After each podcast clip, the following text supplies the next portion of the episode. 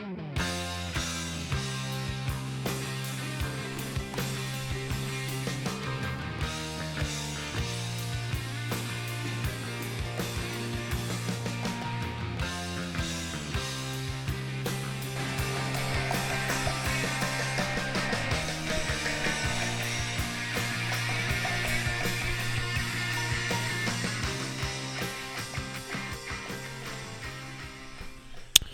Hello there again. Welcome into P. Whitty's World. Today is Monday, October 9th. You're getting a uh, fall break edition of P. Whitty's World. Don't forget to check in to all the uh, social media outlets, including Facebook, X, and Instagram. Give us a follow. Give me a follow. Help spread the word. Also, if you are so inclined, a nice five star review on Spotify or iTunes is much appreciated. Uh, I did read one of the uh, reviews today, much appreciated from uh, a good friend that uh, checked in on that. And I think the thing I liked most about that review is he said uh, the show is thought provoking, even if uh, P. Whitty isn't always right. And I and I want to highlight that, like I'm not always right. My opinions are my own. I'm not sitting here telling you that it's the end all be all by any means. I do try and deal in facts, but hopefully at some point, if you disagree with anything I said, or if it's you know, not pleasing to you, you are taking that into account because, as Malcolm Gladwell once said, you know, you need to uh, find people around you that disagree with you in order for us to reach compromise. So those are kind of some of the things I will touch on today. We got the conflict in Israel. Um, I want to talk about uh, the Franklin mayoral election. Talk about a fundraising dinner I went to uh, last Tuesday that had some very uh, interesting commentary and thoughts that uh, provoked uh, some opinions from myself, and uh, also continue to harp on the emergence, hopefully, of third party candidates as we get a little bit closer to the election. But first of all, I do want to touch on the situation in Israel. I don't know how many of you are keeping up with that, but the things you see that are posted on social media are just kind of off the charts. Uh, innocent women and children being captured, in some cases being murdered, being held hostage.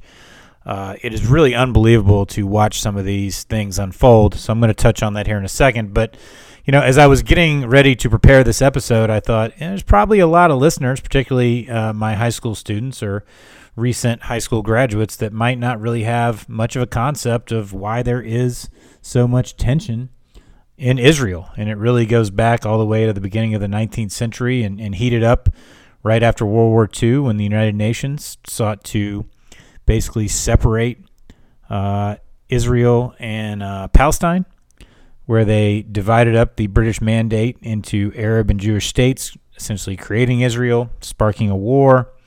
Uh, followed by a few years later the, the six year war. It's, it's essentially broken up into three different segments now. You've got uh, the state of Israel, you've got uh, Gaza, and you've also got the West Bank of the Jordan River uh, West Bank and Gaza are essentially Palestinian uh, territories, and then Israel is obviously Israel. You had the Yom Kippur War, which is almost 50 years to the day of this most recent attack.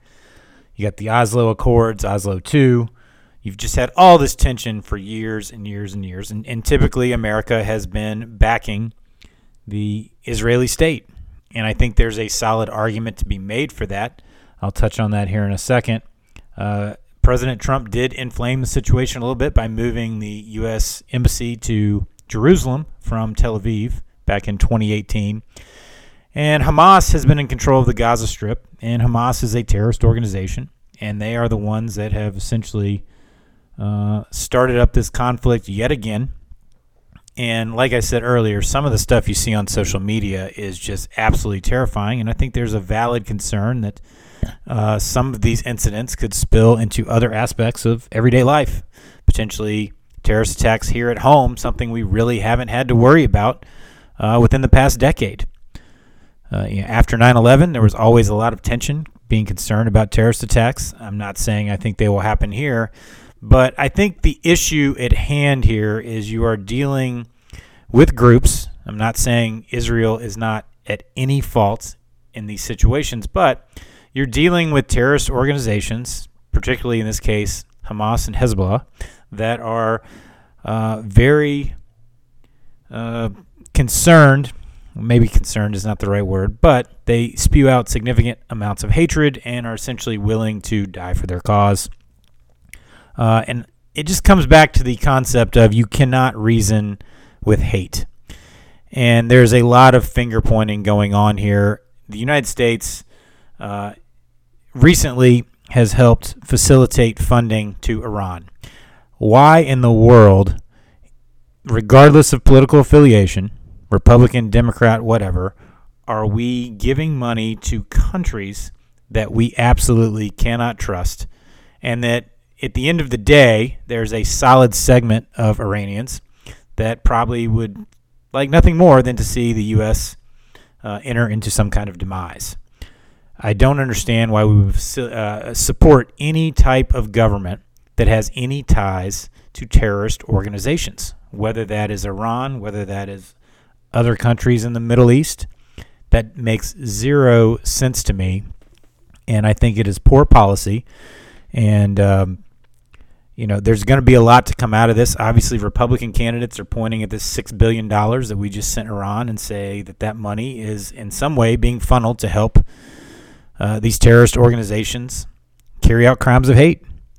And I don't think we should be involving ourselves at all with Iran in terms of their uh, helping them finance anything. I think it would be incredibly uh, dangerous to allow countries like Iran to continue to develop nuclear weapons because I don't think they care about using them. And what would we possibly do if Iran just started firing missiles, nuclear missiles, at Israel?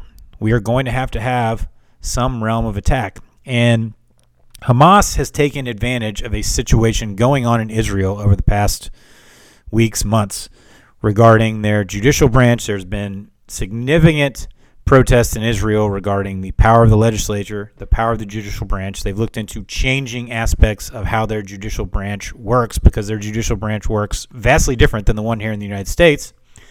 It is independent, essentially, of the other branches of government, and some people felt it has had too much power. You have protests on both sides. Israel was clearly distracted. Uh, it seemed like a prime time for Hamas to attack, and they did. And now you have probably the most serious conflict we've had in the past 50 years in Israel and the Middle East. And, uh, you know, I just pray that uh, the carnage stops. No one wants innocent people, whether they are Palestinians or uh, Israelis, to die. I think that is a solid stance to have on that. If you disagree, well, that's fine. But, uh, you know, no one wants innocent people to be killed it's a very unfortunate situation, and I think this is going to carry on for uh, several weeks. I do know the Israeli military is pretty strong considering the size of that country, and I don't think they are going to uh, back down in any regard. And this thing is going to continue to escalate uh, until there is some kind of diplomatic solution that is reached. So that is kind of just my thoughts there.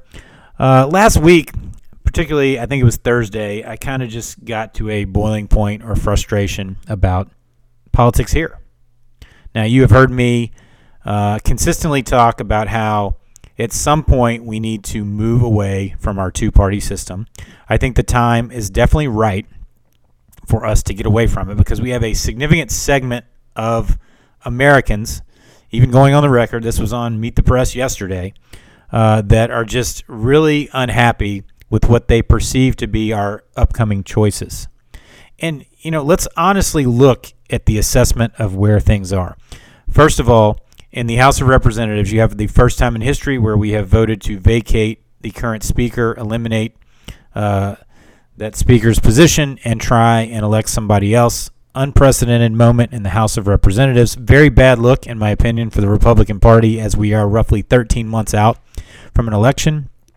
Republican officials say, you know, we need unity within the party, and nothing shows disunity more than eight Republicans flipping just to oust the Speaker of the House. Now, I do think there were some valid concerns brought up by both sides of this group and this conflict, and I do think spending has gotten out of hand. We are approaching a $7 trillion budget of spending while bringing in considerably less revenue than that. That eventually is going to get passed on to the American taxpayer. It will increase inflation, which is already out of hand. I continually go to the grocery store and buy products that don't that aren't staying stagnant in terms of price. They continue to go up. Just uh, I buy this one box of cereal every week, and just within the past week, that price has risen a dollar. Uh, having a daughter that is a senior in high school, getting ready to go off to college, cost her adding up. And everywhere you turn, it seems like things are becoming more expensive. You go out to restaurants, uh, you know, you take uh, take three people out to a restaurant.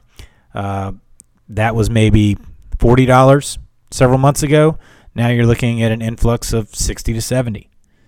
Uh, gas continues to be extremely high. I paid three twenty a gallon uh, the other day. That is that is way too high. Everything you look at is continuing to go up. We had massive inflation uh, reaching 9% last June.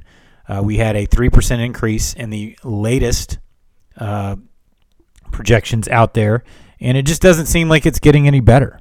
Crime continues to go on the uptick. Now, you can cherry pick statistics and say that crime in 2023 is down from recent years. Well, yeah, but it was at an all time high in 2020. Uh, we have a border crisis where over 6 million people have entered the United States illegally. And you even have President Biden reversing course on the border wall and trying to throw out um, environmental concerns to build that wall because it's becoming a major problem. And if there's going to be tension in the excuse me in the Middle East and we have potential terrorists entering our country, what better way to enter it than through the southern border? I think that's been a wake up call for everybody in terms of how many people are entering. I don't care if immigrants want to come into this country. I think it's great. Honestly, I think our economy depends on it. But with that being said, we have to have some concept of who is entering our country.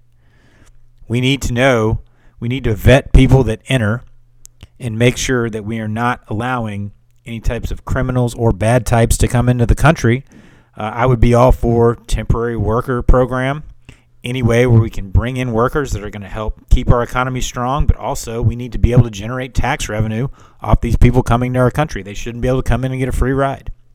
They shouldn't be able to bring their kids into our school systems and overcrowd school systems in certain states without us getting any kind of tax benefit. I think that's a very fair, middle of the road argument. And I'm getting to the point, I told my classes this the other day, where I think if you're on the far right or the far left, I'm kind of just really done with, with your opinions because that is not going to accomplish anything. Like I said at the beginning of the show, we need to start having conversations with people that disagree with us because honestly, some of the most enlightening and education most educational experiences I've had have been hearing opinions of other people that are willing to be authentic, willing to lay it out there and are intelligent because it helps me take any opinion I have and grounds it more into the center. And I'll just give you an example. Uh, if you're on the far left and you think we should eliminate all guns in the United States, I respect your opinion. You are more than welcome to have that. But if we are being really honest with ourselves, that is not a feasible outcome to our current gun situation, our current gun problem in the United States nor is just allowing everybody to own any kind of firearms they want without a license, without any concept of who has them. Some of them automatic weapons. The reality is, any progress that's going to be made is going to be a more centric view. We're not just going to eliminate all guns. So, why do we not try and move closer to the middle and uh, enact red flag laws? Pour more money into healthcare, uh, uh mental health awareness uh, pour more money into making sure that we eliminate automatic weapons. I don't think automatic weapons are necessary. I don't also don't think that we should just eliminate guns. People want to hunt. Some people do need handguns or certain guns for protection. I think that's that's fair. But the reality is progress is going to be found somewhere in the middle. And that is something that I continue to uh, promote and I think the time is right for us to start promoting candidates that are willing to compromise and meet us in the middle. And I will continue to hit on that as much as I can. Quick update on the Franklin mayoral race. I saw last week that uh, early voting for the first several days was up over 300%. Obviously, people are paying attention to this race between Ken Moore and Gabrielle Hanson. I have made it very clear that I think Gabrielle Hanson is nuts. Uh, she had they had a forum last week where a white supremacy group showed up. She denied that they were there for her. Said she denounced white supremacy. Uh, then you have people coming out from that group saying they were asked to be there for protection. She st- follows up with saying she has a bodyguard. First of all, why do we have why are we having candidates that have bodyguards in the Franklin mayoral election?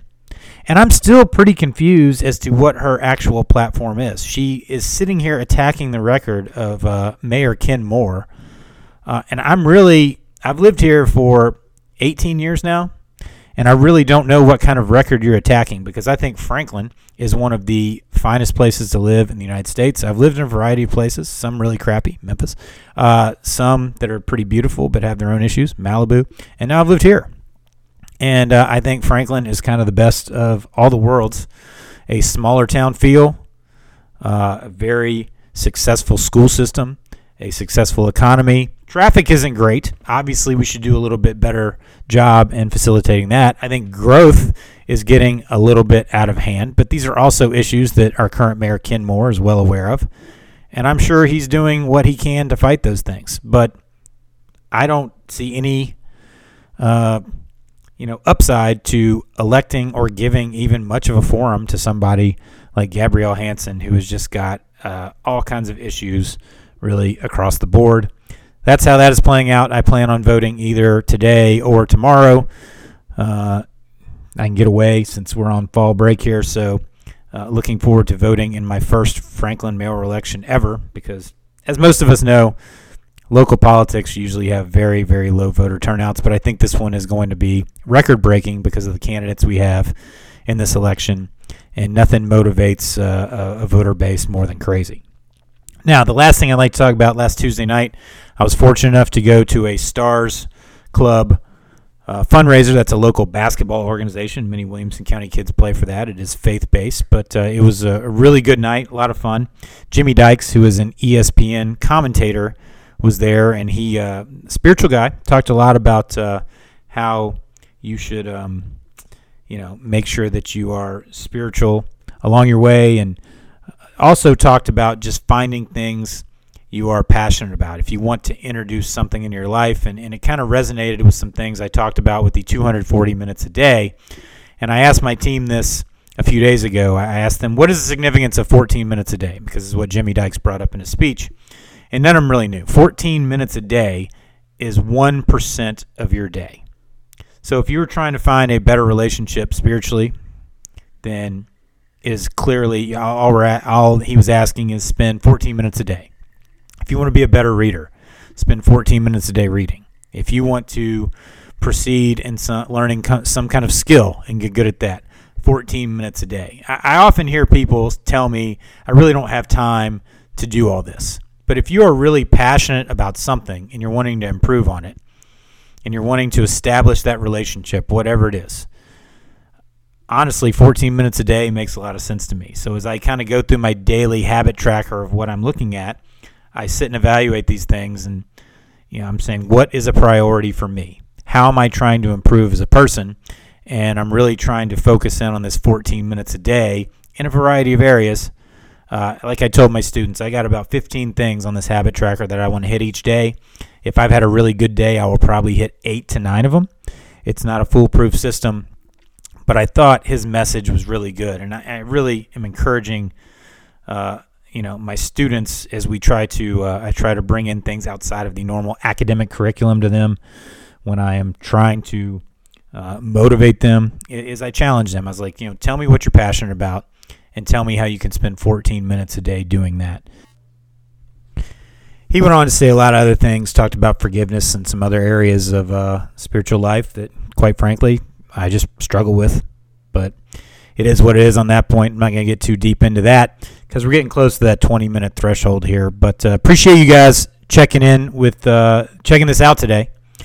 Uh, once again, make sure you're going to all the social media outlets. And I continue to have people ask me, like, how can I help spread the word? I really enjoy what you're doing. First of all, thank you so much. That's incredibly flattering. I can't believe that anybody listens to this outside of my parents.